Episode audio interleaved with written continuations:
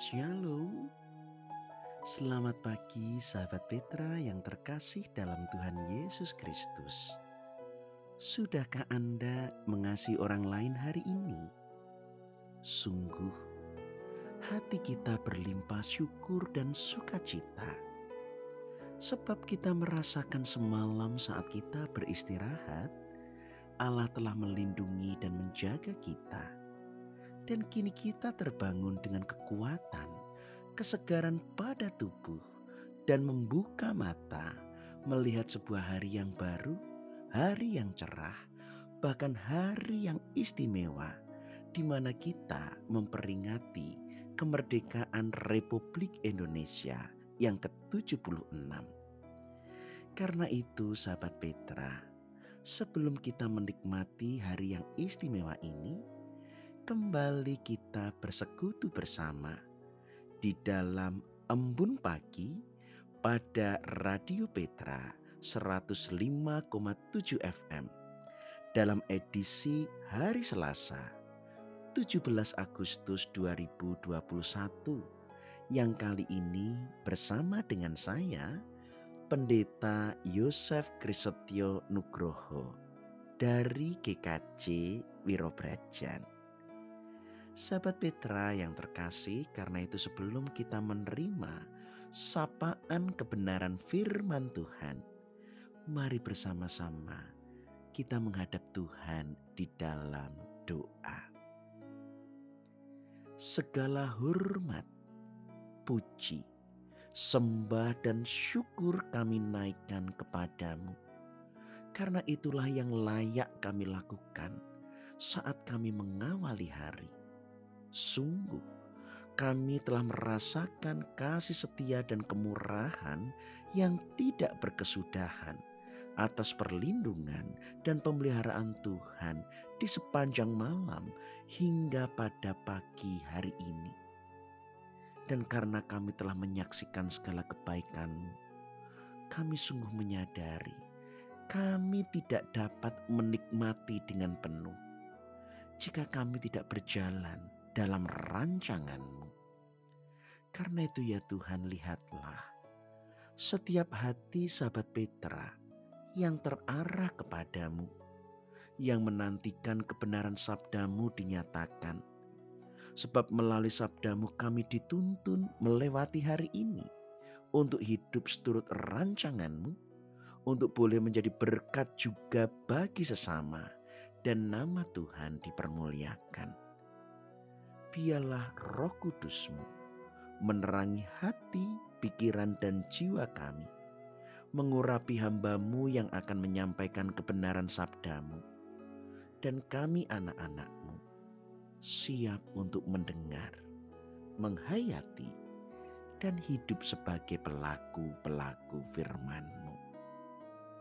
Dalam nama Tuhan Yesus, Juru Selamat kami yang hidup, firman Allah yang kekal.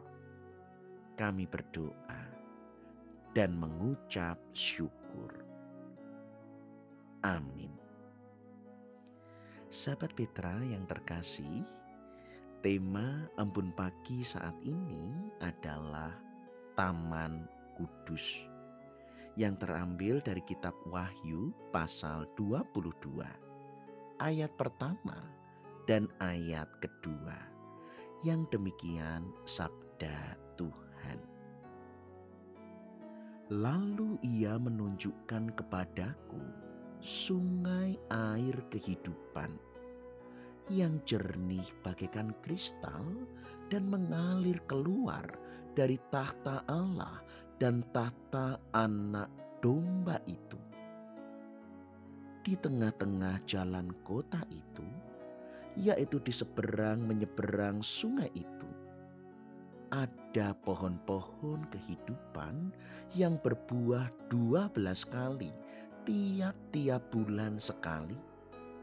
Dan daun pohon-pohon itu dipakai untuk menyembuhkan bangsa-bangsa. Demikian sabda Tuhan, yang berbahagia ialah mereka yang mendengar, menghayati, dan yang melakukan firman Tuhan. Haleluya. Sahabat Petra yang terkasih, kebanyakan orang akan memandang kehidupan sebagai perjalanan. Ibarat sebuah garis, maka hidup itu adalah perjalanan yang lurus, yang terus bergerak, dan tidak akan kembali pada titik semula. Tidak mungkin kembali pada titik awal. Memang, pendapat ini terasa ada benarnya. Sebab jika kita hidup melintasi waktu, waktu pun tidak pernah kembali. Terus maju dan kita tidak akan pernah kembali ke masa lalu. Demikian juga di dalam kondisi kehidupan kita. Dilahirkan dari bayi, bertumbuh menjadi kanak-kanak, bertumbuh menjadi remaja, dewasa hingga lanjut usia. Dan itu semua kita lewati tanpa kita pernah kembali lagi. Benar, hidup bagaikan garis lurus. Tetapi kita perlu juga melihat sahabat Petra. Ternyata tidak sepenuhnya sebuah perjalanan bagaikan kehidupan dalam garis lurus. Kita juga perhatikan ada bentuk garis yang melingkar yang juga membawa kita kembali pada titik awal. Kita sekarang tiba pada pagi, nanti melewati siang, sore, hingga malam, tetapi esok akan kembali kepada pagi lagi. Kita nikmati pada hari Selasa hari ini, esok hari Rabu, Kamis, Jumat, dan seterusnya, tetapi kita pun akan kembali pada hari Selasa lagi. Demikian juga kehidupan kita. Dilahirkan dan berawal bertumbuh dalam rumah. Tetapi saat kita beraktivitas bekerja di luar akan kembali kepada rumah. Kita mengawali dari rumah. Tetapi juga hidup kita pun akan kita akhiri di tengah rumah, di tengah keluarga kita Sahabat Petra, benar. Gerak hidup memang terus maju. Ada perubahan. Tetapi juga perlu kita pahami ada gerak melingkar yang juga akan membawa kita kembali ke titik awal. Dan demikian juga firman Tuhan hari ini. Kita telah belajar sepanjang hari-hari di embun pagi tentang kitab Wahyu, yaitu kitab yang melukiskan kehidupan di akhir zaman. Tetapi apa yang terjadi setelah peperangan besar?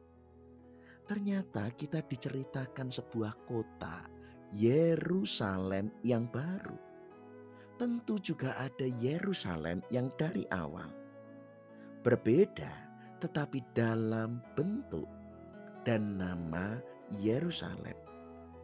Dan pada bacaan kita, firman hari ini, pada kota itu pun dikisahkan sebuah taman yang di dalamnya ada pohon kehidupan, yang di dalamnya pun ada sungai-sungai kehidupan yang mengalir. Apakah yang kita ingat dengan gambaran ini? Ya, taman, sungai, pohon kehidupan kita akan selalu mengingat juga pada gambaran awal di kitab suci, yaitu Taman Eden, Taman Kudus, taman di mana manusia pertama diciptakan, kemudian tinggal, bahkan di sana dosa belum dikenal. Sahabat Petra, ternyata akhir dari segala zaman, akhir dari segala kehancuran dan peperangan besar ada kota Yerusalem yang baru, ada Taman Eden yang baru, ada sesuatu yang dipulihkan dan kembali lagi dari awal. Melalui firman Tuhan hari ini, sahabat Petra, kita sungguh-sungguh dapat belajar bahwa ada janji Yerusalem yang baru, ada janji Taman Eden yang baru yang menunjukkan hal-hal berharga pada diri kita. Pertama, bahwa Allah mampu memulihkan segala sesuatu. Tuhan Allah dapat membawa kembali, memulihkan segalanya dengan utuh dan dengan penuh. Ini bedanya dengan manusia. Manusia mungkin dapat mengubah, dapat menambah, tetapi manusia tidak dapat mengembalikan lagi pada bentuk yang semula. Inilah mengapa, walaupun manusia cerdas, segala kedaulatan dan kuasa sungguh Allah yang ampunya. Allah yang mencipta dari tiada menjadi ada. Allah yang memelihara untuk terus bertumbuh. Allah yang dapat merombak dari ada kembali menjadi tiada tetapi Allah pun juga dapat memulihkan kembali segala sesuatu seperti dengan semula. Kedua, bahwa Allah selalu mengingat, sebab tidak mungkin kita akan kembali, kita memulihkan sesuatu tanpa mengingat. Sebagaimana kalau kita pun mau pulang kembali, kita harus mengingat jalan dengan Allah memulihkan segala sesuatu, berarti pun Allah mengingat.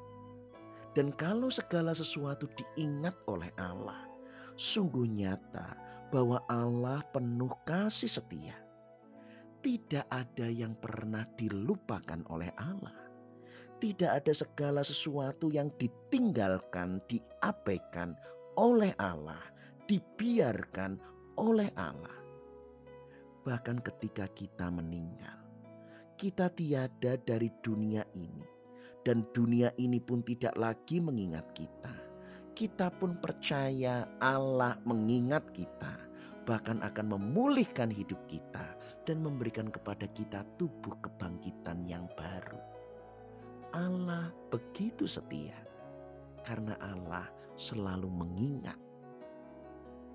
Ketiga, tetapi kita pun juga perlu mengerti bahwa Allah menghancurkan. Ada peperangan besar karena mau menunjukkan terkadang untuk memulihkan. Seperti sebuah usaha untuk membangun kembali juga harus dengan dihancurkan. Semua ini mau menunjukkan untuk membangun kembali terkadang bahkan butuh kehancuran total. Untuk mendapat tubuh kebangkitan, tubuh yang fana pun juga harus dilenyapkan oleh kematian. Tetapi segala yang dihancurkan, dilenyapkan, dibinasakan oleh Allah, bukan dalam kemarahan, bukan karena Allah meninggalkan, tetapi Allah akan membangun kembali membangun ulang bahkan jauh lebih baik dan sempurna sebagaimana Yerusalem baru dan Taman Kudus yang baru.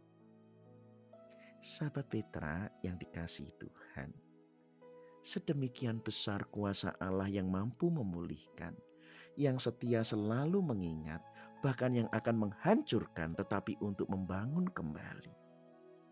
Namun apa keindahan pelajaran ini dalam kehidupan kita, saya mengajak bersama-sama kita belajar tiga nilai kehidupan dari firman Tuhan yang menyapa kita hari ini. Pertama, marilah sekarang kita hidup sebagai gaya perjalanan untuk kembali. Hidup dalam sebuah perjalanan untuk kembali kepada Allah perlu kita sadari bahwa segala kerusakan dunia ini karena terlalu banyak manusia hidup hanya untuk mengambil, mengambil tanpa pernah mengembalikan. Terlalu banyak mengambil, bahkan sesudahnya lalu membuang, tetapi tidak pernah mengembalikan. Hidup yang kembali kepada Allah, kuasa Allah yang memulihkan segala sesuatu menjadikan kita hidup dalam gerak Allah kembali kepada Tuhan. Betapa dalam hal-hal sederhana kita sering lupa mengembalikan barang yang kita pakai. Kita pakai lalu kita letakkan, tapi lupa kita mengembalikan dan akhirnya kita kesusahan ketika mau menggunakannya kembali. Kita meminjam uang, utang, juga terkadang tidak ada kerinduan untuk mengembalikan. Konon bahkan yang utang kalau ditagih lebih galak daripada yang memberi utang.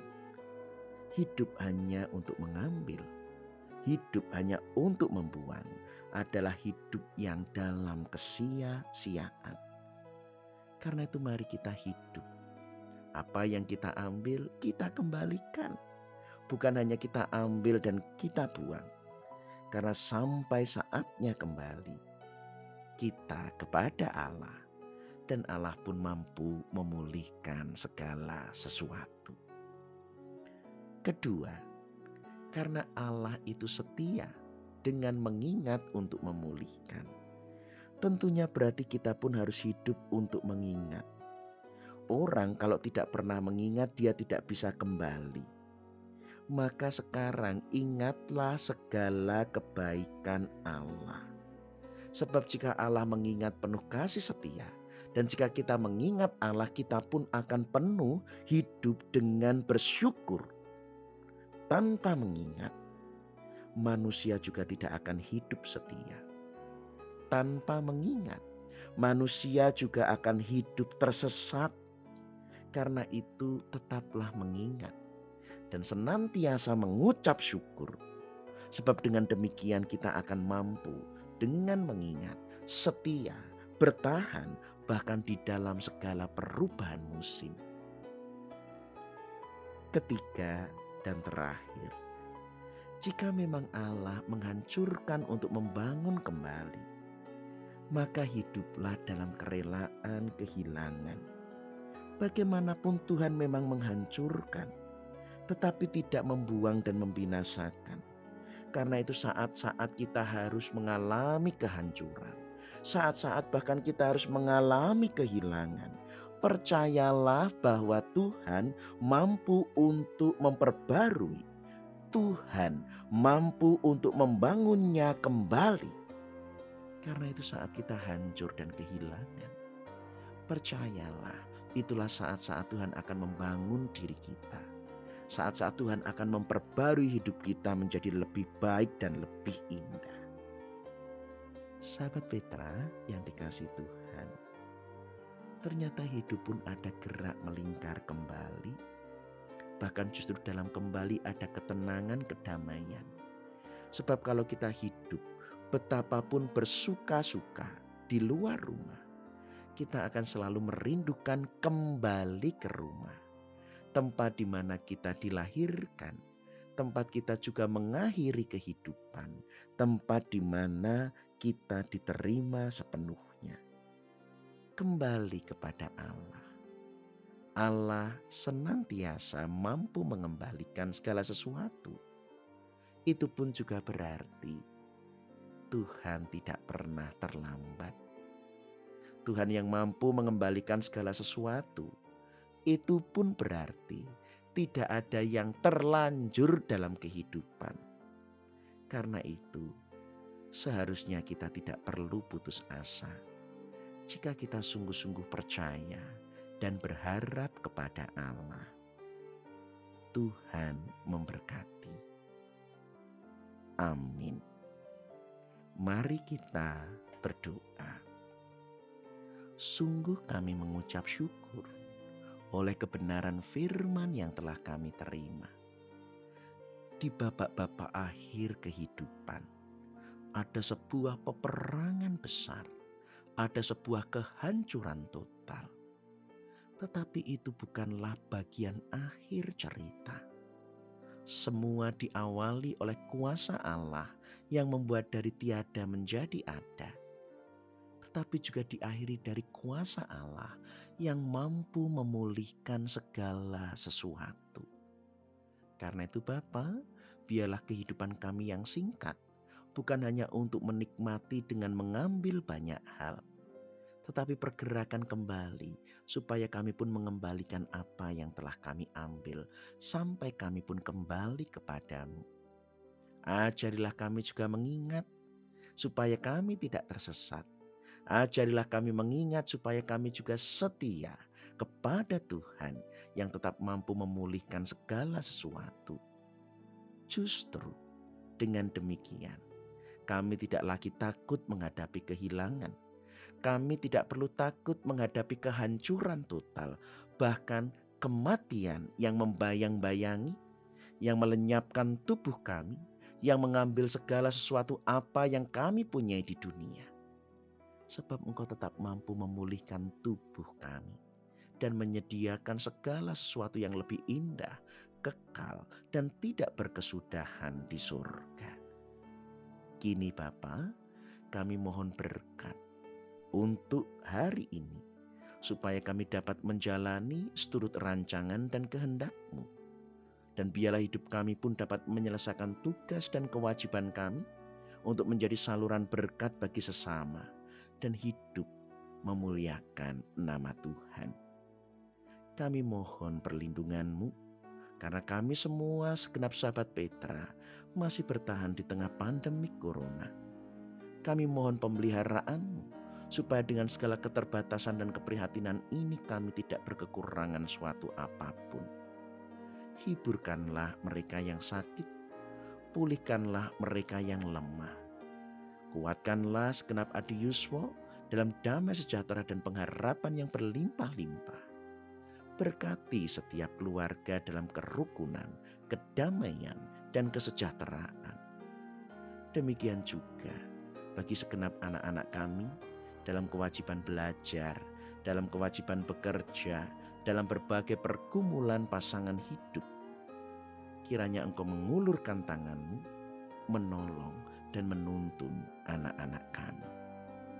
Dan akhirnya, dalam rasa syukur bagi ulang tahun bangsa kami ke-76, Kiranya Engkau memberkati kami sebagai bangsa yang mencerminkan kerajaan Allah, kedamaian, kerukunan, keadilan, dan kesejahteraan surgawi menjadi nyata atas kehidupan bangsa kami.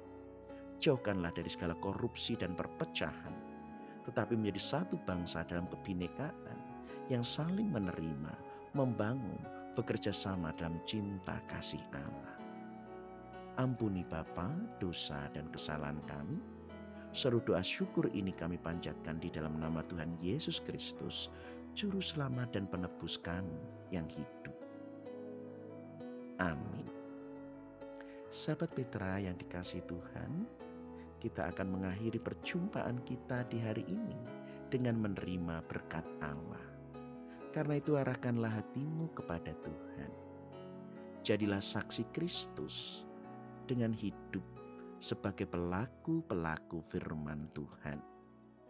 Kini terimalah berkatnya. Tuhan memberkati saudara dan melindungi saudara. Tuhan menyinari saudara dengan wajahnya dan memberi saudara kasih karunia Tuhan menghadapkan wajahnya kepada saudara dan memberi saudara damai sejahtera. Dalam nama Allah Bapa dan Putra dan Roh Kudus. Amin. Demikian sahabat Petra, kebersamaan kita pada Embun Pagi edisi hari Selasa 17 Agustus tahun 2021 saat ini. Dengan segala kerendahan hati, bila ada atur tutur kata saya yang kurang berkenan, kiranya dimaafkan. Selamat menikmati hari ini. Bersama kita merayakan hari kemerdekaan, mari tunjukkan kebebasan dan kemerdekaan dengan mampu mengampuni, memulihkan, dan saling melayani satu dengan yang lain. Tuhan memberkati. Saya Pendeta Yosef Kristianugroho dari GKJ Wirobrajan. Mohon undur diri. Tetaplah mengasihi orang lain hari ini.